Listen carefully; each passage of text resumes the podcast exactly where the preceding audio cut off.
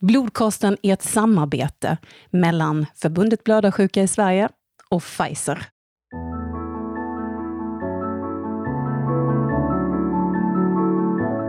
Det här är andra avsnittet av Blodkasten.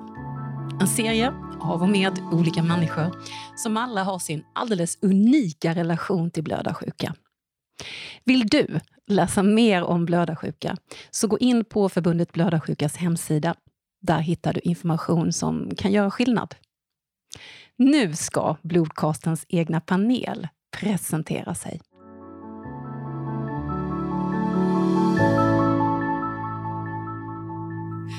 Hej, jag heter Matilda Alborn. Jag är inte blödarsjuk. Jag är en nyfiken journalist som kommer att försöka driva på det här samtalet. Jag är Daniel Arnberg. Jag är 42 år. Jag är blödarsjuk. Jag är astronom eh, och eh, människa som eh, befolkar den här jorden tillsammans med er som lyssnar på det här avsnittet. Och jag heter Eva Hertil och är mormor till en liten blödarsjuk herre på åtta år snart. Och det är en stor del av mitt liv och ger mig väldigt mycket. Och jag heter Therese Backus. Jag kastades in här 2011 och började jobba här som kanslichef. Och det är alltså FBIS som du talar om Therese. Och vi sitter också på FBIS kontor i Stockholm. Du som lyssnar och ni i panelen ska nu få lyssna på ett samtal mellan Benny och Ahmed. Och eh, det här är ju två personer som är eh, i olika sammanhang i livet. Men de delar ändå på något sätt samma historia. Jag heter Benny Åsberg, jag är född 47 och eh, jag har en svår form av blödarsjuka. Jag saknar faktor 9 i blodet. Jag är från Bohuslän från början men har bott i Skåne i 50 år. Jag heter Ahmed eh, Aladdin och jag är 31 år gammal. Jag kom från Irak. Eh, jag kom till Sverige 2010. Eh, jag har blödarsjuka och saknar faktor 8 och jag har svår form. Nu är vi i Stockholm. Det var speciellt att flyga med dig Benny. Berätta vad som hände i säkerhetskontrollen. Ja, det hände det som alltid brukar hända eftersom jag har eh, konstgjorda knän och en konstgjord höftled så piper alltid säkerhetskontrollen och jag får alltid förklara mig varför det piper och de undersöker mig då. Det är också så att jag ofta har mediciner med mig i min väska och då ibland vill de kolla vad det är för något men jag har alltid ett intyg med mig. Att det står att jag har de här medicinerna med mig eftersom det är sprutor och det är också sterilt vatten som jag har med i handbagaget. Men det brukar alltid gå bra. Men man får vara beredd på att visa upp det här. Och du gjorde det med ett stort leende trots allt? Absolut. Det är, det är helt okej okay, tycker jag. Jag tycker det är jättebra med kontrollen överhuvudtaget. Att det är för min säkerhet de finns där. Du har haft en annorlunda start på dagen tills du tog dig hit. Du har fått medicinera dig lite extra mycket. Ja, bara. För jag, jag brukar göra så. Jag brukar ta eh, extra semesterlande innan, jag, innan jag gör något extra. Alltså om jag går på aktivitet eller om jag vill gå ute. Eh, jag måste ta eh, semesterlande, extra semesterlande. Jag undrar, kan du sticka dig själv när du tar din medicin? Ja, det gör jag här i Sverige. Men eh, förut eh, när jag var i Irak, nej. Mm. Är det, har du problem med att sticka dig? Är det problem här i Sverige? Lite. Jag har lite problem eh, därför att jag har jätte... Har du tunna kärl? Tunna kärl, jättetunna kärl. Ja, för det är ofta det, är det stora problemet med vår medicin. Det är hur ska vi få in den i kroppen? Och ännu så länge kan man bara ta den intravenöst. Och det betyder att man ska sticka sig själv i ett kärl och spruta in sin medicin där. Och det kräver ganska mycket av en. Och har man då svår, är man då svårstucken i sig själv så är det ännu svårare naturligtvis. Att det är ofta ett stort problem för många att kunna ge sig själv sin medicin. Men du tog dig hit eh, tack vare att du har liksom tryckt på lite extra smärtstillande idag. Men jag tänker ändå Ahmed, om du hade stämt möte med mig någonstans i Irak en dag som denna, hade du kunnat komma till mig och träffa mig? Nej. I, i Irak, nej, det var omöjligt. Alltså, jag blöder. Alltså, jag får blödning, spontan blödning eh, om jag var i Irak. Så nej, det går inte. Också mycket smärta. Eh, det är svårt att ta mig till någonstans eh, alltså i Irak med transport eller ja, men inte här. Alltså har allt möjligt. Nu vet jag att du har släktingar kvar i Irak. Jag berättar om din familj. Vi är tre bröder och jag är mellanbror. Eh, Min större bror eh, dog 2003. Han fick blödning i knät och blödning, eller blodet försvann inte efter blödning. Så, och han alltså, fick något i blodet. Jag vet inte vad det kallas på svenska. Så de, eh, läkare bestämde att operera honom. Och efter operationen han dog på grund av blödning. De kunde inte kontrollera blödningen. Eh, fast han tog kryo, plasma, eh, också blod. Eh, men nej, det hjälpte inte. Så han dog efter några dagar. Ja, och han var 21. Han var eh, på farmacist eh, eh, univers universitet. Ja, det var hemskt. Alltså, alltså, för att han dog hemma. Alltså, alla sjukhus i Irak de är inte bra. Det finns inte bra vård, eh, inte bra mediciner, medicinering. Så vi försökte eh, behålla honom hemma och hämta alla mediciner hemma. Även med plasma, kryo. Vi hämtade dem. Det var olagligt att, att ha sådana mediciner hemma. Men vi har kontakt med, med några läkare. De hjälpte till. När man, när man lyssnar på den här historien, vad tänker du då Benny? Ja, först tycker jag att det är lite sorgligt att det ska vara så stor skillnad på behandling i, över jorden. Att vi i västvärlden har det så jättebra. Vilket man önskar att alla ska ha naturligtvis. Att även de blödarsjuka i de här länderna ska ha tillgång till den medicinen som vi har i Sverige. Och Det är naturligtvis en politisk fråga det här men jag tycker det är sorgligt. Och även om det har gått framåt så går det alldeles för sakta med, med den här behandlingen. I, speciellt i de här länderna, tycker jag. Din kropp idag då? Alltså, eh, jag ser när du går att du har eh, du rör benet och ena armen är inte riktigt eh, den är inte så rörlig och böjlig, eller hur? Det är den sidan på kroppen, höger sida. B båda. Båda sidorna? Mm. Ja. Men det mest, kanske, äh, det mest vänster arm och höger ben. De är värsta. Men, men när du kom, är du bättre eller sämre? Jag var jättesämre. Så nu, det är stor skillnad. Jag var i rullstol, jag satt i rullstol. På grund av smärta, på grund av mina muskler är jättesvaga. Eh, men eh, efter tre operationer här i Sverige eh, så det var konstleder i mina höfter och högerknät. Det piper när du också går igenom säkerhetskontroll? Ja, ja. Okej. Okay. Ja, men du, vilken grej! Ja. Vilken lycka! Ja, ja. Så, så jag, jag gick i sjukgymnast. Det var varje dag i, i några år. 2010, 11, 12, 13. Och efter det började jag gå med en köp och efter i rullstol. Jag satt i rullstol eh, på grund av smärta, på grund av mina muskler är jättesvaga. Eh, men eh, efter tre operationer här i Sverige eh, så det var konstleder i mina höfter och högerknät. Nu kan du gå utan. Jag tänker ändå, det är ju ingen hemlighet att båda ni skulle kunna legat i varsin grav. Ni har båda haft möjligheten att eh, klara av er sjukdom och lever ju på mer kanske än någonsin. Ja, det var ju så när jag växte upp att medellivslängden var ju 16 år i Sverige. Och det fick jag ju höra när mina föräldrar satt och pratade en kväll och de trodde att jag sov. Då hade doktorn sagt det att eh, man ska inte räkna med att jag blir så gammal utan jag kanske blir en 15-16 år. Och det är klart, det levde jag med mig hela mitt liv. Men jag, varje år som gick så, så var det ju bonus på något sätt. Att det blev eh, fler och fler år och nu ska jag fylla 70 i höst. så att eh, det har varit en fantastisk utveckling men det var väldigt många som dog väldigt unga i Sverige på 50-talet.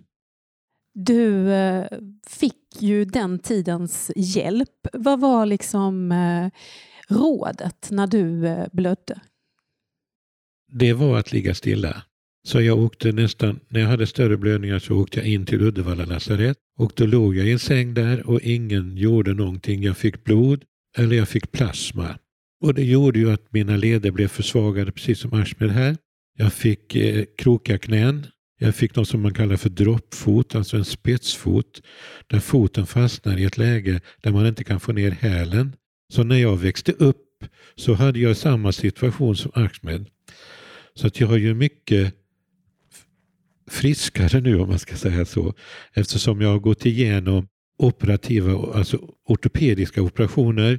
De har förlängt min hälsena, de har rättat ut mina knän, jag har fått konstgjorda knän, jag har konstgjord höft. Och sen, jag hade ju väldigt mycket problem med blödningar i mina axlar och då sprutade man någonting som heter radioaktivt guld i axlarna. Så jag har varit under väldigt mycket behandling under mina år. Men det har ju också varit otroligt positivt för mig. För jag tycker att jag är i en väldigt bra kondition till att vara en svår blödarsjuk person som ska fylla 70. Vad tänker du när du ser och hör honom berätta?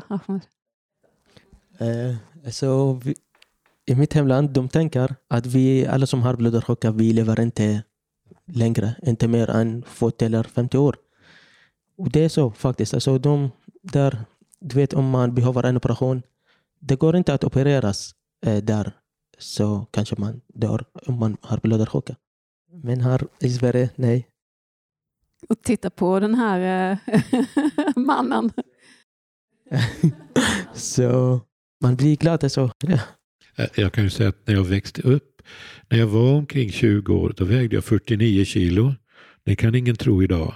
Men det var ju så att man hade ständiga blödningar och det gjorde ju att man blev pacificerad. Man orkade inte så mycket utan det var väldigt mycket att man låg i sängen. Och då åt man inte och man var jättesmal och ingen muskulatur alls. Alltså för så fort man var på benen så funkade det någon vecka, sen fick man en ny blödning och så var det dags för sängen igen och så låg man där. Och, så att eh, det har ju hänt en hel del verkligen. Jag också, när jag var i skolan, jag hade lågaste vikt i min klass när jag var tio år gammal. Eh, alltså det också det på grund av att jag kunde inte röra mig eller någonting. Jag var stel hela tiden. När du skypar eller pratar med dina föräldrar på telefon och de ser dig, vad tänker de? Vad säger de? Eh, alltså, alltså de, jag berättade till dem att jag får blödning jättesällan här i Sverige fast jag var i Irak varje dag. Eh, och jag, jag sa att jag tar eh, profylax, faktor 8 som profylax. Okay. Eh, men varje gång när jag ringer dem, till exempel om jag ringer dem varje dag, de frågar mig Har du fått blödning? Fast jag tar faktor 8 men jag, ja, de hela tiden så. men de har ingen aning att jag eh, opererades här i Sverige. Nej, jag berättade inte till dem. Eh, de tror att jag nu jag kan gå hit och dit på grund av, eh, på grund av den här läkemedel. Men tyvärr, eh, efter det min storebror dog, så jag tänkte också, jag frågade mina föräldrar när jag var i Irak, kommer jag att mm, jag kommer också att dö som min storebror? Alltså, vi trodde så. Vi tänkte så. Men det gjorde du inte. Tvärtom, här sitter du och man ser i dina ögon att du är mer levande än, än någonsin. Ja, också de, de, de hela tiden de säger till mig i Irak att jag kommer att sitta i rullstol hela tiden. Att jag, även alla läkare, alla, alla, alla. Okej. Okay. Men nu, jag kan gå. Vad vill, du, eh, vad, vill du, vad vill du göra om tio år? Hur ser livet ut då? Då är du 41. Kanske gift, äh, gift med någon tjej. Äh, ha ett arbete. Äh, åka till äh, Irak och visa att jag kan gå. Att jag äh, har familj eller ja. som alla andra. Ahmed, Tänk om du en dag kan åka tillbaka till Irak och hälsa på dina släktingar och de se, får se dig så här. Det skulle vara underbart. Ja, precis. Ja. Den här eh, 70-åringen, han har precis varit iväg och eh, varit på semester i- på Teneriffa och ska åka igen i, efter sommaren. Ska du på nästa reseäventyr. Hur är det med dig och livet då? Hur känns det? Hur, hur liksom har du, vad har du för relation till livet med din sjukdom? Detta är nog den bästa tiden i mitt liv. Det är eh, lugnt. Jag har kontroll över min sjukdom. Jag har jättemånga fina vänner. Jag arbetar lite grann när jag vill. Jag, jag bor jättebra. Jag har eh, bytt till mindre lägenhet som är helt handikappanpassad om den dagen kommer att jag behöver det. Livet är fantastiskt just nu, tycker jag.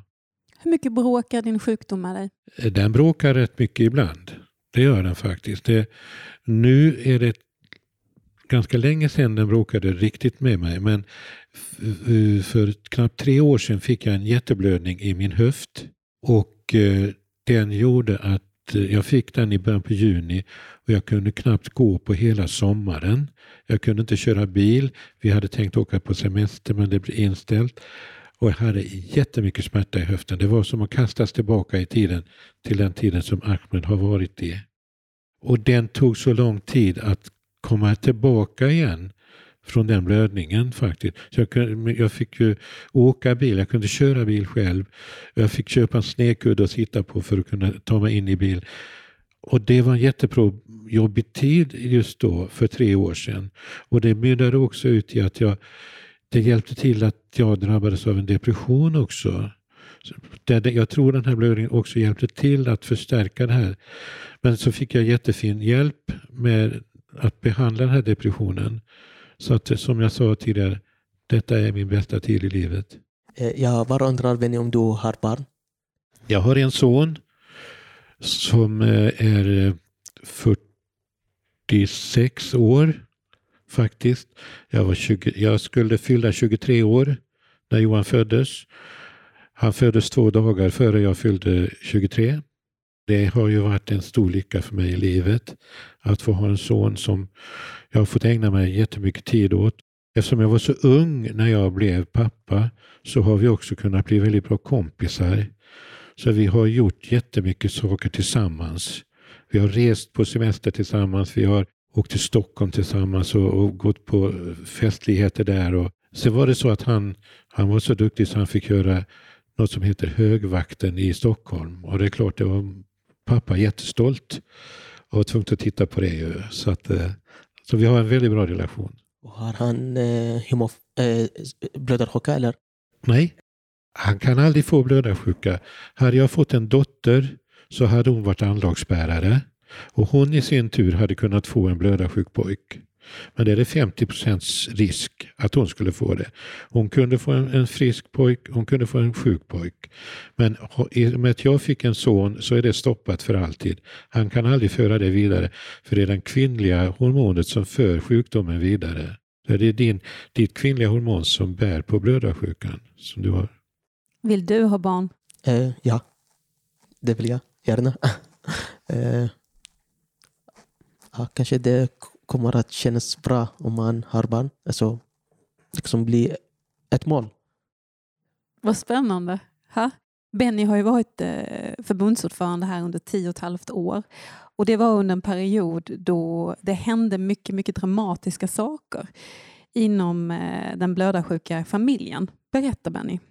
Ja, Jag tillträdde som ordförande 94 och det var i den perioden då i slutet eller mitten på 80-talet var det många som drabbades av HIV. Och eh, det var en dramatisk tid för de som blev drabbade för man hade ju inga, inga bromsmediciner på den tiden så att det var en väldigt dramatisk tid.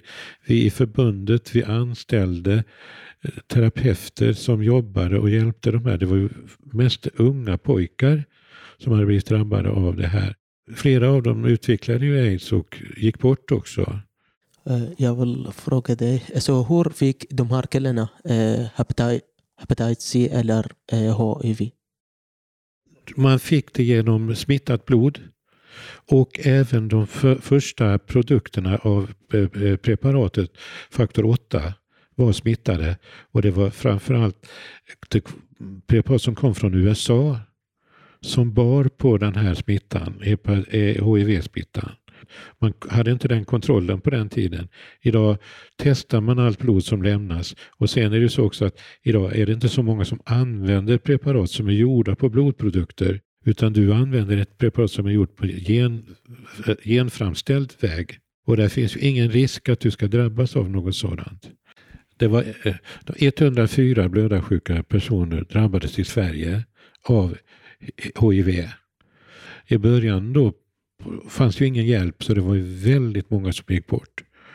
Som dog i, i aids faktiskt. Och idag lever väl en, omkring 15-20 personer som har diagnos eller med, har HIV. Men man har jättebra bromsmediciner idag. Så att det, man betraktar inte det som en dödlig sjukdom längre. Och det är jättebra. Jag frågade ju dig innan vad du, eh, vad du ska göra om tio år. Och du svarade. Men vi måste ju fråga Benny också. Vad gör du om tio år Benny?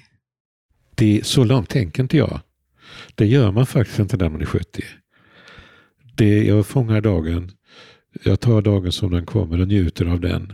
Och jag, om jag skulle vara borta om tio år, så what? Jag har haft ett fantastiskt liv. Det kan jag säga. Och det, det skrämmer mig inte ett dugg att, om jag ska, att jag ska försvinna från den här planeten en dag. För jag har haft ett liv som har överträffat alla mina förväntningar. Jag trodde att jag skulle dö som 16-åring. Jag är 70 år nu. Jag har varit gift med världens underbaraste tjej. Jag har haft turen att få en fantastisk son. Jag har haft ett jättebra jobb. Jag har haft jättemånga vänner. Det är helt fantastiskt. Och jag kan också säga det att blödarsjukan har ju också givit mig väldigt mycket positivt, inte bara negativt. Man har träffat vänner. Jag hade förmånen att vara förbundsordförande i över tio år. Jag fick resa runt i världen, träffa andra människor, har fått vänner överallt. Och, och ja, det, det, är otroligt obeskrivligt faktiskt. Så att jag är, jag är jättetacksam över mitt liv och jag njuter av det varje dag. Tänk om du föddes 1947 i Irak. Då hade jag inte suttit här idag. Det hade jag inte gjort. Och det kan jag säga att jag är otroligt tacksam över den fantastiska behandling och vård jag har fått.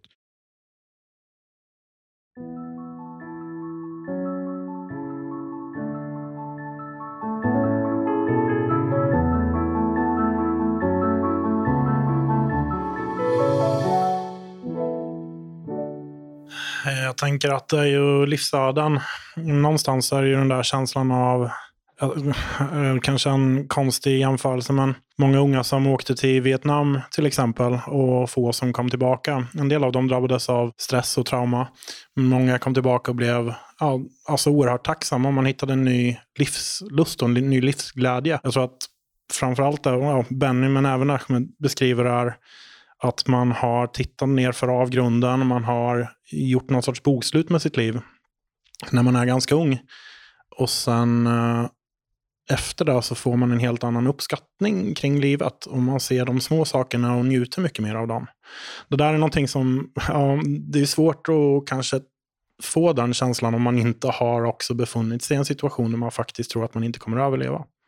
Jag tror vi behöver fixa lite papper här. Vad händer, Therese? Jag är en person som blir väldigt rörd. Men då tänker jag alltid så här på, för jag är ju mamma, och jag tänker då att Ja, jag tänker på hans mamma. Så han har inte kunnat berätta för sin mamma att han har gjort en operation i Sverige. Ja, han har sett sin storebror gå bort. Jag menar, det är ju samma resa som, som många av oss gjorde på 80-talet och som Benny gjorde när han var ung. Alltså exakt samma sak. Det är väl några saker som, som man kanske framförallt blir, ja, kanske tar till sig lite mer. Jag menar, när Benny växte upp, då var det så, då fanns det ju inte läkemedel. Det gick ju inte att behandla. Eh, det var inte uppfunnet ännu. När Ahmed växer upp, då finns det faktiskt vård. Det är bara en fråga om fördela resurser, betala för läkemedel, vart går oljepengar eller vad, vad lägger vi pengar på i, i världen idag? Det är en, en ren resursfråga. Det finns egentligen ingen anledning att så många människor ska behöva lida och dö. idag. Det finns liksom ingen ursäkt för det. Det är en av, en av sakerna man vill ta med. Och den andra grejen då, det kommer ju också till, till om man kollar på vad som hände på 80-talet med hiv och hepatit C. Där var det också en fråga kring att göra säkra läkemedel. Och där brast det, såväl inom svenska vården men också inom kontrollen faktiskt. Och det var många människor som faktiskt inte hade behövt drabbas eller dö om, om man hade valt eh, bättre produkter, om man hade valt en bättre blodplasma. Den här händelsen, eller den här katastrofen som drabbade blödarsjuka communityn, den är ju fortfarande en stor, stor del av er historia. Ja, så är det ju. Det är många som har levt med den. Antingen så var man ju direkt utsatt för den, eller så levde man ju med stigmat av att det här ha, har hänt och, och mina vänner tror att, det är, att kanske jag har hiv. Så det var många som inte hade, hade fått hiv eller hepatit C som gick till skolan men blev oerhört misstänkliggjorda. Man vill inte ha sina barn på samma skola som en blödarsjuk pojke. För mm, vem vet vad mina barn i så fall kan få. Alltså en väldigt mänsklig reaktion i, i botten. Så. Men okunskap, rädsla och, och ja, att samhället var väldigt dåligt rustat för att kunna hantera det på 80-talet. Det känns ju fortfarande, fortfarande som att det inte är på något sätt över. Även om inte situationen rent medicinerna är rena, men det känns som att det fortfarande finns en oerhörd eh, frustration, ilska och det att det fortfarande lever för er. Jag, jag tänker på två sätt där också. För jag menar, å, det, å ena sidan så när det här hände, då fanns det ju två olika läger kan man säga inom förbundet. Och vi som förbund, alltså vi människor som var en del av det här, vi, hade också, vi konfronterade ju varandra kring det här. En del ville ju faktiskt uppmärksamma vad det faktiskt var som skedde. Det fanns ju liksom en lång resa att ta den här kampen och man ville ju inte ta den i media. För om man tog den i media och de som väl ville ta den i media, där fanns det ju en, en jätte pushback från de som inte var smittade, som ju absolut inte ville associera blödarsjuka med hiv. Man ville ju lägga så mycket lock på som möjligt där. Så det fanns två läger? Naturligtvis gjorde det det, och det, av väldigt mänskliga skäl på båda sidor. Alltså, även en del som var smittade som förstås, som, som hellre då sa, nej men vi lever med det här, vi är tysta och vi lider och vi, vi ja, um, i en del fall så var det så att man fick ju faktiskt gå från hus och hem helt enkelt för att man, man blev så sjuk så man inte kunde jobba. Eller föräldrar som stannar hemma och vårdar sina, sina sjuka barn helt enkelt. Uh, och det fanns inte en ersättning. Samhället steppade inte upp där och tog hand om de här människorna som blev drabbade. Men det är, jag tycker du summerar det här att menar, det är ju, barnen är ju hjältar. Föräldrarna är ju också hjältar. Och det finns även många läkare och många som, som jobbar för en bättre värld som, som uh, verkligen ska ha en eloge, som uh, ja, faktiskt alltid tar patienterna och människornas sida i de här diskussionerna, vare sig det är mot staten eller mot försäkringsbolag eller läkemedelsbolag för den delen. Så det, det finns många, många fina människor som har gjort att eh, vi har kommit ur de där mörka åren, tycker jag. Och framförallt den resan som även de anhöriga gör. Alltså, och på något sätt så har väl alla någon form av diagnos. Vi är alla anhöriga och vi har alla, alla dem. Men, men, att man lever tillsammans, man, man gör den resan ihop och man uppskattar det också. Det, det är en jätteviktig del som hänger ihop där. Precis det du säger nu sitter jag och tänker på när jag första gången kom på den här första kongressen som jag pratade om. Kommer utifrån, har ingen aning om detta och träffar alla er kloka människor, insiktsfulla människor, där man har plockat av allt det oväsentliga, utan vad det egentligen handlar om, det handlar om att leva ett liv. Och så träffar man alla jag är ju född 51 så att jag är ju Bennys ålder. Och då träffar ju, får ju jag vänner genom hela linjen så jag träffar ju Bennys vänner blir ju mina vänner. Och så går jag hela vägen ner till mitt barnbarn nu som är nästnästa generation. Och då känner man hur oerhört viktigt det är att vi får ha kvar, det handlar ju om väldigt kort tid från att inte ha fått, fått ett liv till att få ett fullödigt liv. Och det gäller att vi är rädda om det. Och det kommer det, prata öppet om det men avdramatisera. Nästa magiska avsnitt i Blodcasten kommer just att handla om föräldraskapet. Vi kommer få träffa två mammor, Åsa och Åsa. Då kommer det handla om att vara förälder till någon liten människa som vill utforska hela världen hela tiden och flytta gränser. Ska vi ta ett litet varv innan vi tackar för idag? Någonting som vi vill skicka med till dig som lyssnar. Vi börjar med Eva. Vad otroligt mycket starka människor det finns. Och vad viktigt det är att det finns människor runt omkring, att det finns en, en familj att luta sig mot när man får diagnosen, att man har någonstans att ta vägen och få frågorna och inse att andra familjer har varit i samma situation och fungerar alldeles utmärkt. Det är inte avgrunden. Therese, vad vill du skicka med? Nej, men jag tycker Ahmed och eh, Benny på väldigt olika sätt har eh, sagt att man måste, man måste se nuet, tror jag. Det, jag tycker båda de säger det.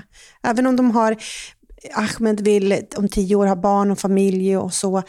Eh, Benny han säger att han lever i nuet. Man vet aldrig vad som händer om tio år och vad livet är och vem man är och hur det blir. Och man, det blir aldrig som man riktigt har tänkt sig. Men jag tror att om vi tittar här och nu så tror jag man kan se alla vackra blommor runt omkring oss. Ja, vad slutord att tänka på när man har hört det här. Ja, det, livet är ju en resa. Det handlar väl egentligen om att göra så mycket som möjligt och där man, man själv och de i sin närhet mår bra av. Alltså hitta, hitta det där som ger ditt liv mening. Knyta det till något mål eller någon, någon, uh, några människor eller, eller någonting. Och, och faktiskt leva det och inte vara så rädd liksom och låta livet passera utan faktiskt, faktiskt leva det hela vägen. Nästa avsnitt är nummer tre i Blodkasten. Ni ska få träffa Åsa och Åsa och ni ska såklart få träffa Daniel, Eva, Therese och mig. Så vi hörs. Hej då! Hej då! Hej då!